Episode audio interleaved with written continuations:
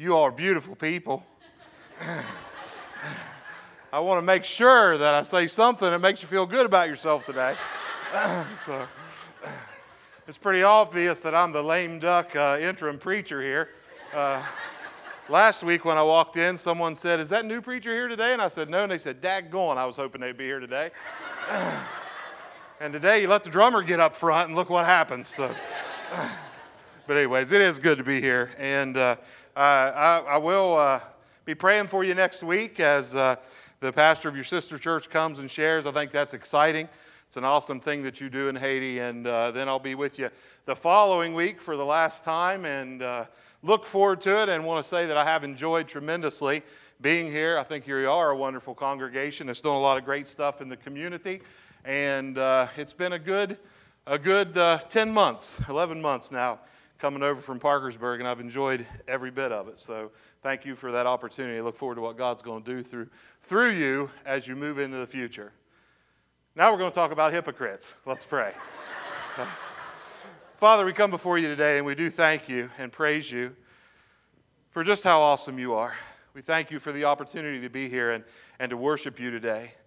We thank you for those who have led us so well in worship already and for the opportunity to sing praises into your name. We thank you for the opportunity to give, and it is an opportunity, and it is an act of worship, and we just thank you for the privilege of being able to give to make a difference in the world. We thank you for how generous you've been to us and for all that you have given us. And as we come to your word today, Lord, we pray that we will be challenged, that we will be changed. We pray, Father, that we will walk out of here being a little closer to you than we were when we came in. May your Holy Spirit work in us mightily in these next few minutes. And it's in Jesus' holy and precious name we pray. Amen. thank you. Thank you very much. I was uh, reading a little snippet from someone not too long ago, and, and they were talking about going into a pet store to buy mice for their brother's pet snake. their brother was had a snake that ate mice, and so he sent him to the pet store. And this guy's talking about going in the pet store, and he said, I, felt a, a, little bad when they first offered me vitamins and other things to help the mice stay healthy as I took them home. But he said, I felt really like a hypocrite when I took them home in a box that said on the outside of it, Thanks for giving me a great new home. have you ever felt like a hypocrite? I have. I'll stand before you and tell you that I know I'm a hypocrite. I know that there are times in my life when I don't live out what I believe, that I say things that I want to be true, but sometimes aren't always true in the way that I live my life when it comes right down to it. And, and the fact is, is that even my heroes have often been hypocrites. As a matter of fact, when you look in the scripture, it's hard to find anybody there who doesn't fit some sort of definition of hypocrisy. No matter how much good they do for the Lord, there are times in their lives when people could label them hypocrites. And the problem that you and I have is that society has redefined hypocrisy. Society has kind of redefined what it means to be a hypocrite. At the heart of hypocrisy really is saying that you believe something, but really not believing it. I was, I was at Alderson Broaddus College and, a university now, it was college then, and I was a senior, and, and I was talking to someone who was going into ministry. They were called to ministry. And, and it was just a one on one conversation. I said to them, I said, here's kind of why I feel called to the ministry. What, what, is your calling? And he looks right at me and he says this He says, My dad was a coal miner, my grandpa worked in the glass plant, and I am not going to shovel crap for a living. That was his calling. He was going into ministry because he didn't want to do anything that's hard. I, I didn't tell him after being in ministry. a lot of shoveling crap goes on as a pastor. but the fact is, is he was telling everybody he believed something that he really didn't believe. And that really is hypocrisy at its, at its really kind of simplest to understand. But the culture has come to define us as hypocrites when we simply mess up. I mean, we can sin, we can do something wrong, we can know it's wrong, we can be under conviction for it being wrong, we can even repent of it, and be forgiven for it, but culture still says you're a hypocrite because you didn't do what you say you believe. And, so it's really hard in this culture not to be labeled a hypocrite. But there really are some problems that we can address in hypocrisy as followers of Christ. First of all, there is that real true definition of hypocrisy when there is that gap between what we say we believe and how we actually live. What we say we we believe and what we actually do.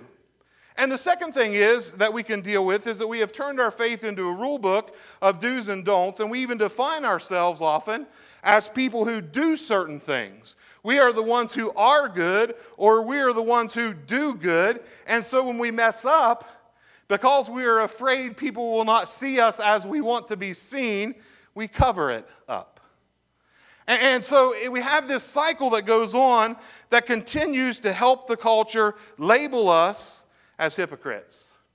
I want to go through a story of someone who I want to say is a heroic hypocrite in the scripture, and I'm going to do another one in a couple of weeks. But today, I want us just to look at the story of David. The story of David in the Old Testament, we're going to go and skip through some scriptures to kind of look at a, a panorama of his life. And I want us to kind of take from that what are some things that we can learn about hypocrisy. Let's start off kind of early in the story in 1 Samuel chapter 16. If you want to turn there, we're going to start in the very first verse of that chapter, and it says this the Lord said to Samuel, How long will you mourn for Saul? Since I have rejected him as king over Israel, fill your horn with oil and be on your way. I am sending you to Jesse of Bethlehem. I have chosen one of his sons to be king. But Samuel said, How can I go? Saul will hear about it and kill me. The Lord said, Take a heifer with you and say, I have come to sacrifice to the Lord. Invite Jesse to the sacrifice, and I will show you what to do. You are to anoint for me the one I indicate. Samuel did what the Lord said. When he arrived at Bethlehem, the elders of the town trembled when they met him, and they asked, Do you come in peace? And Samuel replied, Yes, in peace. I have come to sacrifice to the Lord. Consecrate yourselves and come to the sacrifice with me. Then he consecrated Jesse and his sons and invited them to the sacrifice. And if you go down through the next few verses, you'll see that, that he parades Jesse's sons in front of him, ones that everyone would have thought would be the ones that would be anointed and God rejects each and every one of them.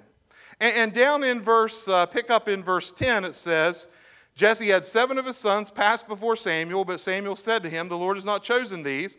So he asked Jesse, Are these all the sons you have? There is still the youngest, Jesse answered, but he is tending the sheep. And Samuel said, Send for him, we will not sit down until he arrives. So he sent and had him brought in. He was ruddy, with a fine appearance and handsome figure, features. Then the Lord said, Rise and anoint him, he is the one. So Samuel took the horn of oil and anointed him in the presence of his brothers. And from that day on, the Spirit of the Lord came upon David in power, and then Samuel went on to Ramah. Now, when you look at this kind of early uh, scene in David's life, you see that God chooses David for something very special. He chooses David for something very special when everyone else overlooked him. This is uh, uh, in a fact, the nature of God.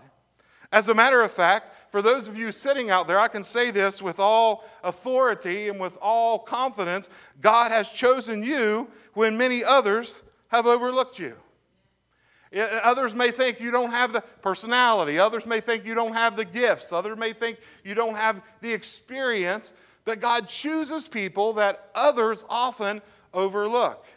But he chose David for a couple of things. First of all, he chose David to be different.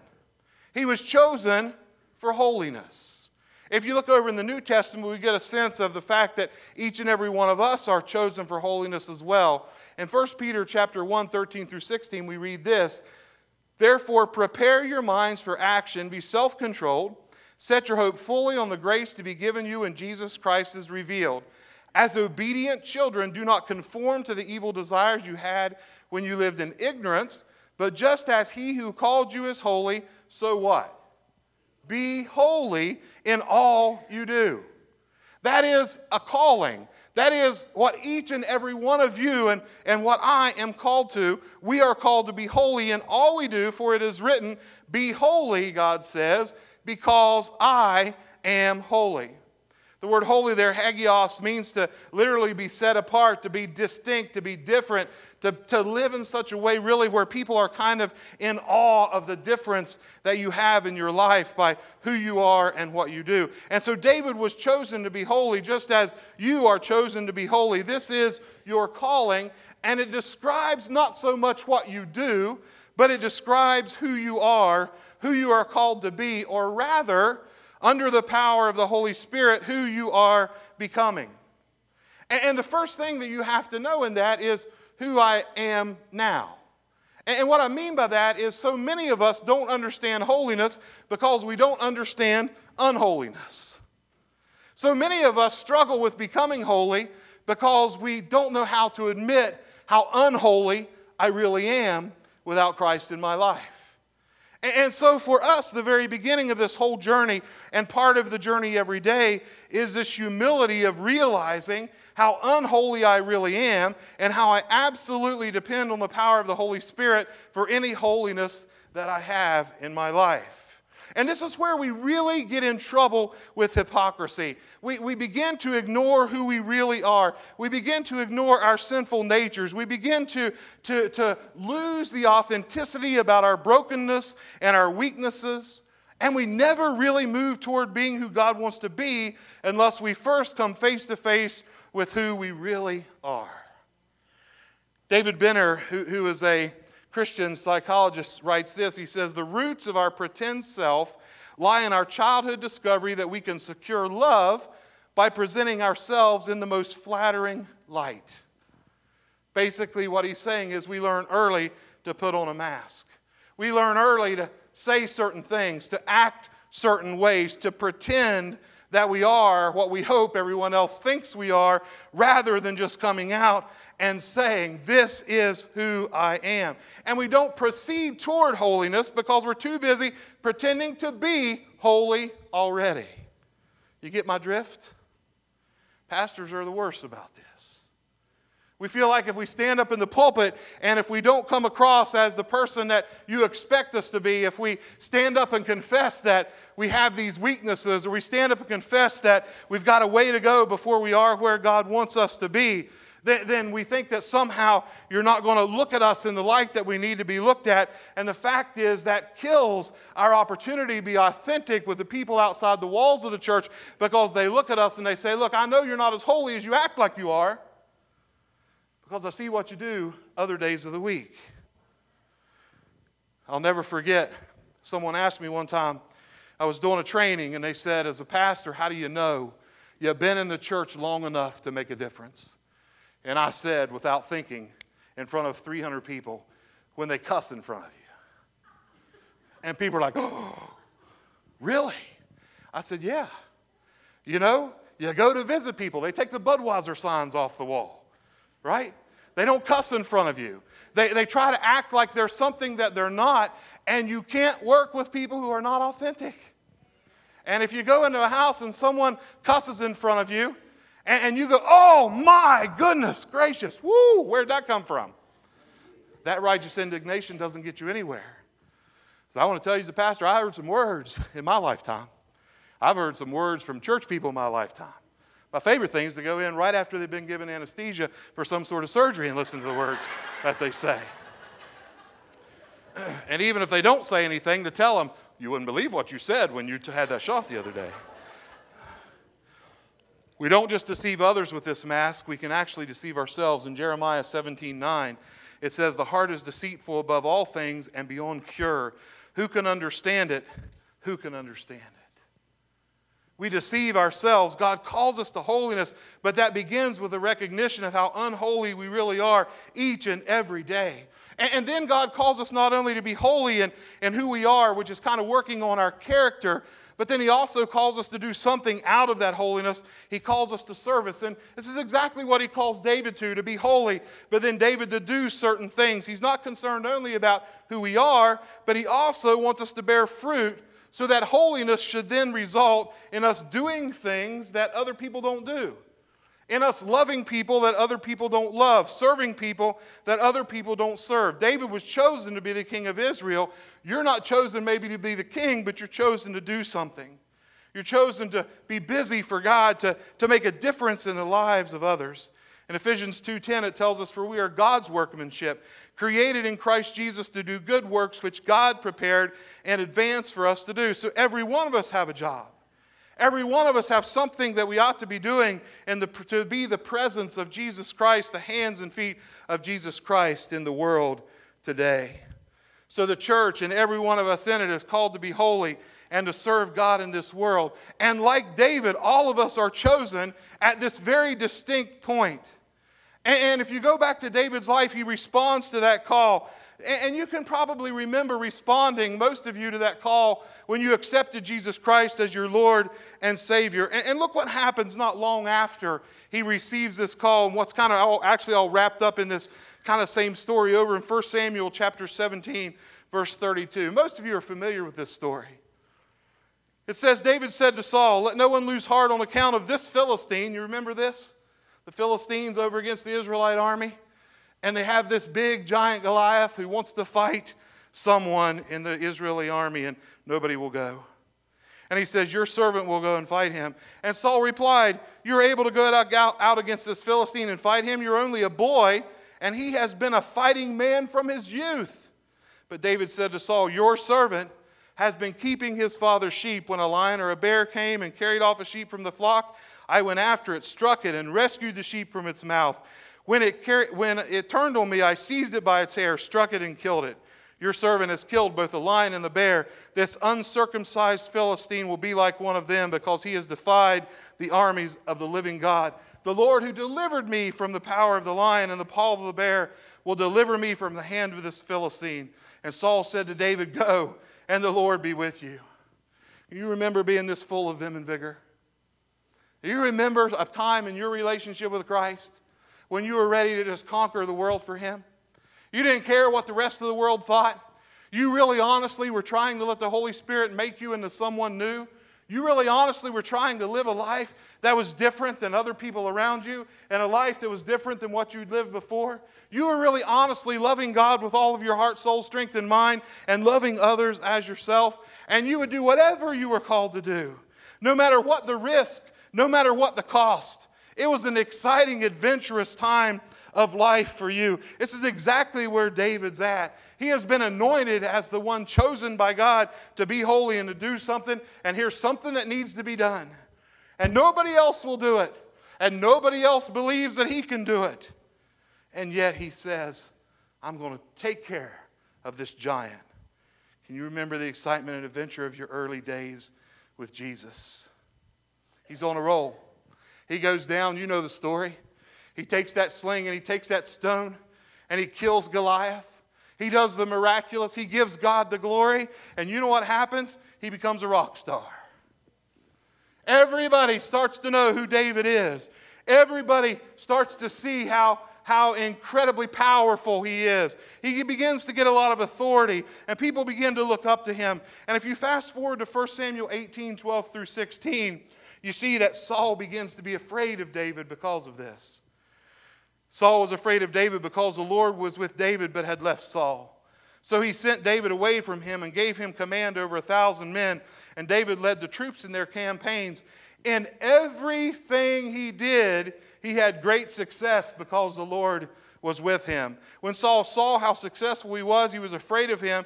But all Israel and Judah loved David because he led them in their campaigns. Man, what a great place to be. Amen? You can say amen loud. Amen?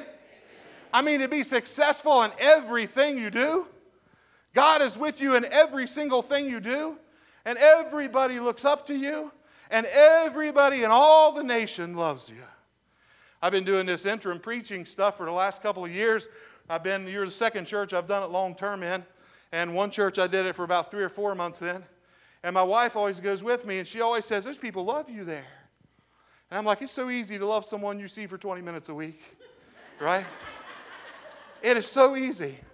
And I remember I was in one church and it was an older congregation and, and, and they were kind of just wanting a chaplain as a pastor. And they were asking me, you know, hey, you can do your other job, just come be our pastor. And they're like, we just love you to death. And my wife walked out in the car and she said, you know, if you go there, they'll hate you in two months. I said, yeah, I know they will. Because of the fact that, you know what? it's not about just getting everyone to love you. It's about doing what God wants you to do. And the great thing is, is that when you're doing what God wants you to do, sometimes people will love you. Sometimes the entire nation will be behind you. Sometimes the entire church will say, Man, isn't it great to have that person in the Sunday school class? Isn't it great to have that person in the church? Let's ask them to be a deacon. Let's ask them to teach Sunday school. Let's ask them to lead worship. They're committed, they're dedicated, they're, they're all of that in a bag of chips. And here lies the first danger of hypocrisy. The praise of others can lead to hypocrisy. In John 12, 42 and 43, we read these words Yet at the same time, many, even among the leaders, believed in him, talking about Jesus. But because of the Pharisees, they would not confess their faith for fear they would be put out of the synagogue, for they what?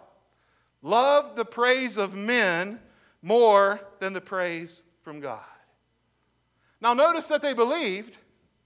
They, they wanted to be public with their belief, but they were afraid of what others would think if they were because they enjoyed the praise of others more than they enjoyed the praise of God. It is so easy to begin to believe your own press.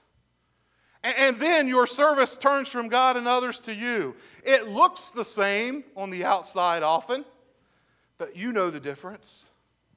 It looks like you're still doing it for God and for others, but somehow this subtle switch has happened and it's really more about you. It's really kind of the difference between a parent who wants to be a buddy and a parent who wants to be a parent. You know the difference? One parent's because they want their kids to love them, and one parent's because they love their kids.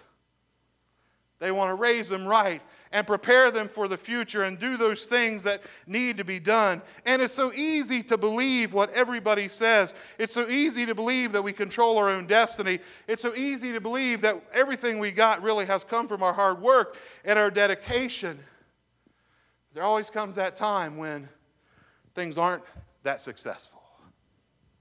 There always comes that time when we're doing God's will, but the world doesn't love us. When we're doing God's will, but everything we touch seems to fail rather than to succeed, what happens then? One of my favorite stories is Shirley Temple said she quit believing in Santa Claus when he asked her for her autograph. Think about that. Think about how we can get so pumped up in our society. And it seems to happen with David. You fast forward, he becomes king. He's successful in everything that he does. He's anointed by God, for goodness sake. How can he fail? And in 2 Samuel 11, 1 through 5, in the spring, you remember this scripture? At the time when kings go off to war, make sure to tell us what kings really ought to be doing. David sent Joab out with the king's men and the whole Israelite army. They destroyed the Ammonites and besieged Rabbah, but David remained in Jerusalem. And one evening, David got up from his bed and walked around on the roof of the palace. From the roof, he saw a woman bathing, and the woman was very beautiful. And David sent someone to find out about her, and the man said, Isn't this Bathsheba, the daughter of Eliam, and the wife of Uriah the Hittite? Then David sent messengers to get her. She came to him, and he slept with her. She had purified herself from her uncleanness. Then she went back home, and the woman conceived and sent word to David, saying, I am pregnant. And with this choice, David brings calamity upon his house, upon his family, upon his nation for generations and generations to come. Maybe you've made that kind of mistake. Maybe you were that one who was successful in all that you did. Maybe you were that one who loved to serve the Lord with all that you are and all that you have. But then you made that choice. You made that one choice that allowed everybody else to say you're a hypocrite. Allowed everybody else to say you don't really live what you believe. Allowed everybody else to say that you really messed up. And this one sin can have horrible consequences for a lot of people. And at the heart of this sin is hypocrisy. David walked away from who he was called to be, holy, and what he was called to do, be king. And maybe you've walked away from who you are or forsaken what you were called to do. And, and that would really make you a hypocrite. And it would also make you in good company with probably every other person in here if they're over 10 years old and have lived long enough and had enough experiences, almost all of us have turned our back on who we are and turned our back on what we're called to do. Lee Goff says the church is full of hypocrites. Yes, it is. And thank God for that. It means the church is doing its job. The church wants hypocrites, adulterers, thieves, and more, for the church is where we receive healing. To condemn the church because it has failed members to condemn is to condemn is like to condemn a hospital because it's full of sick, sick people. All are welcome. You are welcome here. All of us at some point forsake who we are in Christ. All of us at some point forsake what we are called to do. That's what sin is, and we are all still sinners. But see, what David does when he gets caught is what drives the hypocrisy even, even deeper. And, and it's what we often do as well. Look over at 2 Samuel 11 12 through 17. David said to him, Stay here one more day, and tomorrow, tomorrow I will send you back. He's talking to Bathsheba's husband, Uriah. So Uriah remained in Jerusalem that day and the next, and at David's invitation, he ate and drank with him, and David made him drunk. But in the evening, Uriah went out to sleep on his mat among his master's servants. He did not go home. And in the morning, David wrote a letter to Joab and sent it with Uriah. In it, he wrote, Put Uriah in the front line where the fighting is fiercest, then withdraw from him so he will be struck down and die. So while Joab had the city under siege, he put Uriah at a place where he knew the strongest defenders were and when the men of the city came out and fought against Joab, some of the men in David's army fell. Moreover, Uriah the Hittite died. This is where we mess up the worst in the church. If, when we forsake God, if, when we sin, we would be authentic enough to fall down on our knees, not worry about what everybody else thinks. Moreover, if we would be the kind of community of faith that wouldn't make them have to worry about what everybody else thinks. That we would realize we sin and fall short of the glory of God. That we would gather around people who are broken and who are in that place so we don't have to put on this mask and disguise it. Then there would be restoration. Then there would be forgiveness. Then there would be renewal. Unfortunately, David's like, I can't let anybody else find out about what I've done. And so he goes even to a deeper sin of murder to cover up his sin of adultery. And so it just becomes this, this string of things going on because David is doing what many of us do. We are pretending we are not sinners. And to pretend that we are not sinners is at the root of hypocrisy. And, and that's why so many out there in the world have such a bad opinion of us as a church. Because they're smart enough to know that most of us aren't as righteous as we act like we are.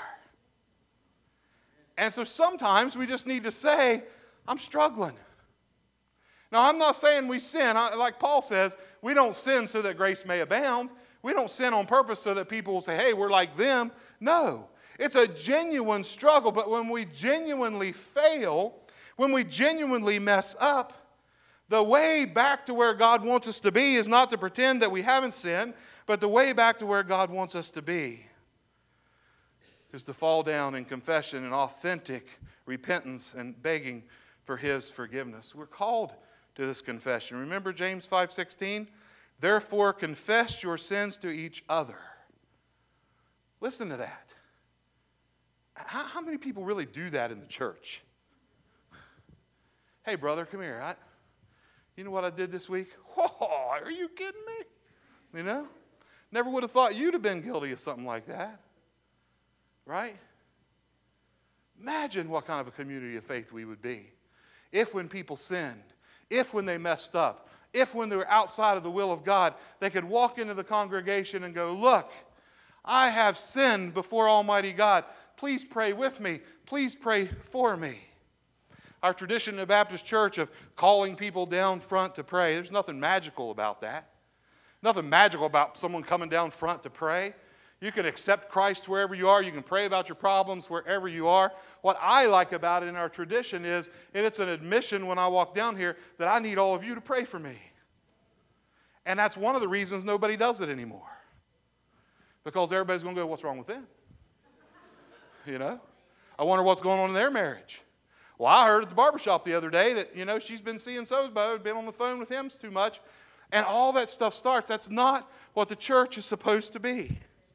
We're supposed to be confessing our sins to each other and praying for each other so that we may be healed because the prayer of a righteous man is powerful and effective. That's who we're supposed to be in our life. David wreaked havoc with his hypocrisy, his sin and his trail of sin to cover it up, cover it up. And we wreak havoc with our hypocrisy. Not just our sin. That's tragic enough. But it's what we do after the sin that really makes us the hypocrites. How much of your life has been ruined by your, your hypocrisy? David finally confessed. He got caught. He got approached by the prophet, but he finally fessed up. He finally confessed. He finally experienced the restoration of God in his life. There were still consequences that remain even today in the nations that were involved. But the Bible tells us to remember him as what? A man after God's own heart. This is an adulterer and a murderer. And God says, But he is a man after my own heart. See, that's authenticity. That's where we're supposed to be. In 2 Samuel 12 13, we read David's confession to Nathan I have sinned against the Lord. And Nathan replies, The Lord has taken away your sin. You are not going to die. All of us who have been in church for a while know how to say what we're supposed to say. We know, we know the right answers we're supposed to give. We even know how we're supposed to act, how we're supposed to dress, what we're supposed to be involved in and not involved in, all that kind of stuff, depending on our particular tradition in the church. But the fact is, God says, I seek those who will worship me in what? Spirit and truth. You know what that says to me?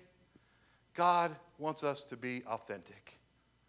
And if you're broken and you're messed up and you're in the cycle of a sin that you can't break out of, quit pretending that it's okay. And if anyone looks down on you for it, then God forgive them. The church, the real church, will put their arms around you and encourage you and pray for you and walk that journey with you because guess what? You may be shocked to find out that all of them have been or are where you are right now in some part of their own life. I know I have been. I know I am. I got in some of the biggest trouble I've ever got in with my church one time when I stood up and I said to them, I want to let you all know something. I am horribly addicted to Copenhagen. And half the church went, oh, Our pastor is addicted to Copenhagen. Well, I mean, like, have you quit? Yes. 85 times. Right? Are you back at it? Not right now. But I want to tell you right now, I have been when I've stood up here and preached uh, to you. I've known what addiction's like because it got me at a young age in this hillbilly world I live in and hunting and fishing with everybody else. And, and, you mean God's not powerful enough to take that away from you? God's powerful enough to take something away from everybody. But I'm not powerful enough to do everything God wants me to do. And if that look, makes you look at me as less than who I am, sorry, because if you look at me as something more, you're looking at someone that's not real. And I could tell you more, but I won't. okay? Fact is, wouldn't it be nice to not have to handle what you're handling this morning by yourself? Wouldn't it be nice to have, not have to work so hard to keep it secret? To just be able to say, Church, help me. The power of the Holy Spirit. Join me in a word of prayer.